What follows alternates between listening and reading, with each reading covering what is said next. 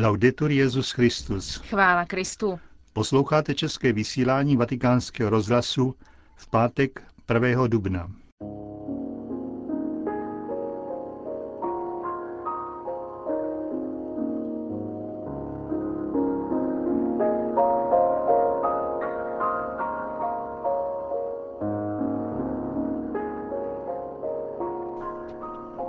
Zprávy vatikánského rozhlasu a po nich promluva otce Richarda, čemu se to je tradiční náplň pátečního pořadu, kterým vás provázejí Josef Koláček a Markéta Šindelářová.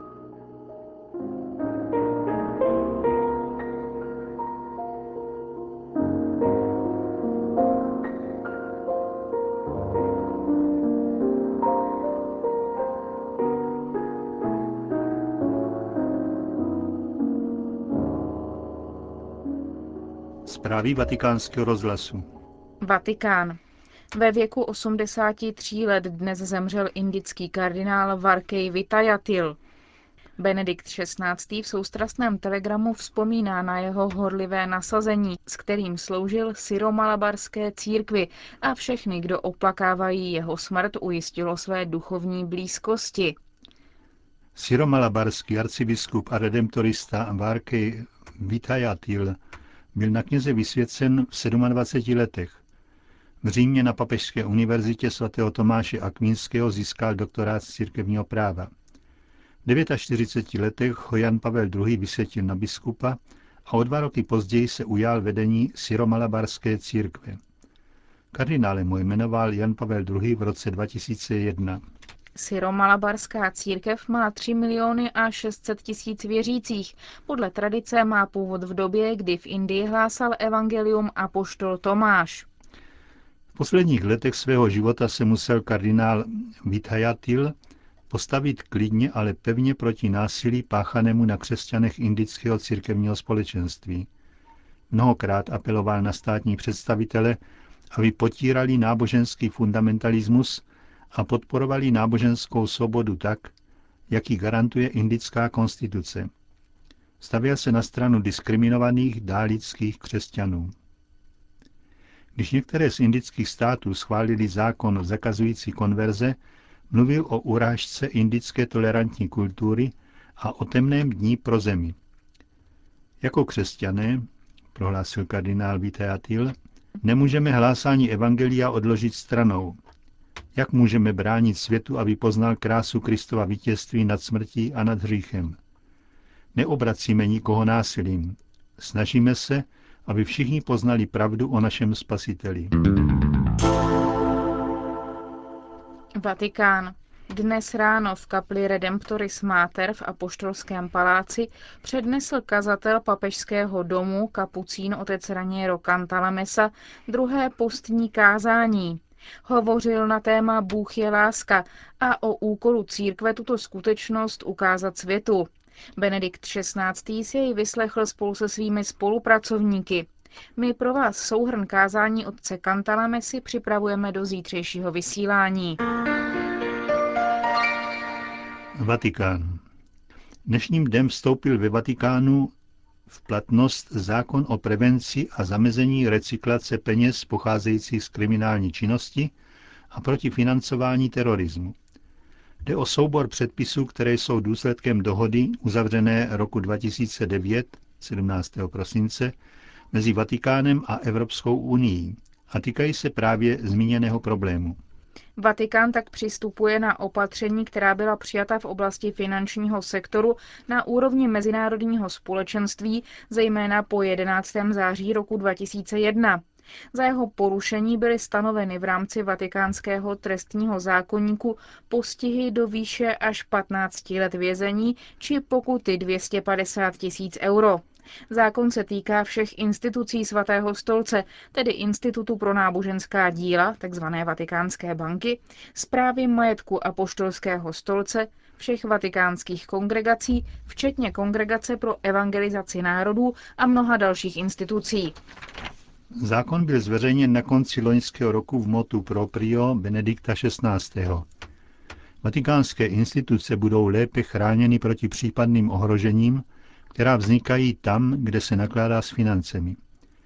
Do budoucna tak bude zamezeno pochybením, která snadno vyvolávají pohoršení ve veřejné mínění a mezi věřícími. Komentoval jeho význam vatikánský tiskový mluvčí pater Federico Lombardi. Jeruzalém. Bilaterální komise delegací izraelského vrchního rabinátu a komise svatého stolce pro náboženské vztahy s židovstvím zasedala v těchto dnech v Jeruzalémě. Hovořila o výzvách, které sekularizovaná společnost staví před náboženské vůdce. Závěrečné prohlášení obou delegací zdůrazňuje význam společného svědectví, kterým se čelí nihilistické ideologii a které nabízí naší době naději a morální vedení. Dokument vyjadřuje také společné přání, aby bylo co nejdříve vyřešeno jednání mezi svatým stolcem a státem Izrael a aby byly brzy ratifikovány dohody k dobru obou komunit. Vatikánskou delegaci při jednání vedl kardinál Jorge Maria Mechia a izraelskou vrchní rabín Šír Jašův Kohen. Konec zpráv.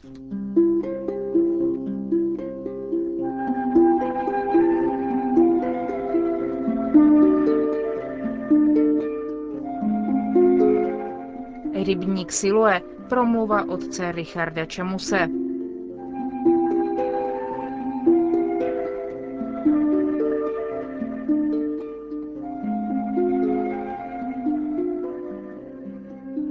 Každou neděli odpoledne chodím v Římě plavat do sportovního centra Salesiánů. Nachází se přímo proti bazilice svatého Pavla za hradbami a tak tam občas zajdu pomodlit se u hrobu a poštola národů. Minulou neděli jsem vstoupil právě, když benediktínští mniši z přilehlého kláštera zpívali nešpory. Po čtení jeden mladší z nich pronesl krátkou homílii na Pavlova slova listu k Římanům, která se četla též minulou neděli při mši svaté. Naděje však neklame, protože boží láska je nám vylita do srdce skrze ducha svatého, který nám byl dán. Kazatel se přiznal, že se mu spůstem moc nedaří, a kladl retorickou otázku, hledíc přitom významně do lidu, nezdílí-li většina z něj jeho potíže. Poukázal na to, že postní snaha je vystavena nebezpečí sebeklamu, například tím, když sám sebe přesvědčím, že se postím z lásky k pánu Ježíši, pak ale přiznám, že stejně musím dělat dietu. Závěr, který z toho štíhlý mnich v černé kutně udělal, byl překvapující. Pán od nás nežádá, řekl, abychom zesílili snahu, konali toho víc, ale abychom sestoupili až na dno nás samých a objevili tam onu boží lásku, která, jak píše svatý Pavel, nám je vylita do srdce. Přijmout ji a z ní žít je pravý smysl postní doby, zakončil kazatel. Procházel jsem šerosvitem baziliky s alabastrovými okny k východu a rozvažoval o slovech, která mi doznívala vnitru. Představujeme si duchovní život jako náš výstup, představujeme si duchovní život jako náš výstup do výšin. A on je zatím boží sestup do našich hlubin. Tam na nás Bůh čeká. To je ten vrchol hory sedmi stupňů, o níž píše Tomáš Merton. Sinaj Sion i Tábor jsou uvnitř nás. Starozákonní čtení z této čtvrté postní neděle je z první Samuelovy knihy. Toto vyprávění o Davidově pomazání a působení hospodinova ducha v jeho životě je předobrazem přebývání ducha svatého v srdci pokřtěného. David byl nejmladší věkem ale i nejmenší v očích jeho vlastní rodiny. Právě v něm ale hospodin našel zalíbení, protože v něm viděl niterného člověka. Nedívám se totiž jako člověk, praví hospodin. Člověk soudí podle zdání, hospodin však vidí do srdce. Vidět druhému do srdce je dar ducha, který Bůh dává i lidem tím, že jim otevře duchovní zrak a zbaví je slepoty, se kterou jsme se všichni narodili. To pak se děje křtem, který prvotní církev proto nazývala osvícení. Křesťané mají tedy vyzařovat velikonoční záři vzkříšeného Krista. Byli jste kdysi tmou, píše svatý Pavel Efezanům, ale teď jste světlem v pánu. Žijte jako děti světla. Kdo žije ve světle, vidí věci, které dříve neviděl. Poznává, co dříve neznal. Kdo žije ve světle Ducha Svatého, vidí celý vesmír v jeho duchovní kráse. Vidí tu krásu zejména v srdcích lidí i ve svém vlastním srdci, kam nám byla vylita. Nemůže se však často projevit. Nemůže se však často projevit. Naráží na překážky. Zkoumejme, co se líbí pánu, nabádá svatý Pavel. A nemějte žádnou účast v těch neplodných skutcích tmy. Ovoce tohoto světa totiž záleží ve všestrané dobrotě, spravedlnosti a v životě podle pravdy. Tolik svatý Pavel. Život podle pravdy tkví v poznání, že Kristus je jediné světlo světa. Kristus je totiž vtělená boží láska, která osvěcuje rozum. Nemůžeme mít vhled do srdce bližního, kterého nemilujeme. A naopak, tomu, kdo miluje sestru a bratra, se otevřou oči jejich nevýdané kráse.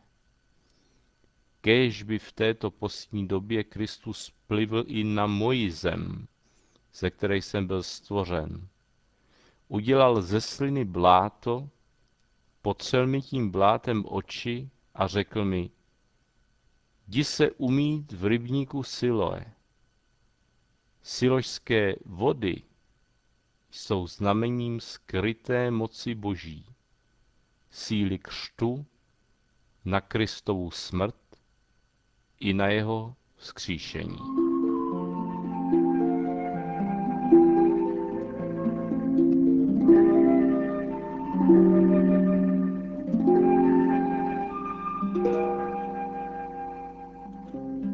Slyšeli jste promluvu otce Richarda Čemuse a tou končíme české vysílání vatikánského rozhlasu. Chvála Kristu. Laudetur Jezus Christus.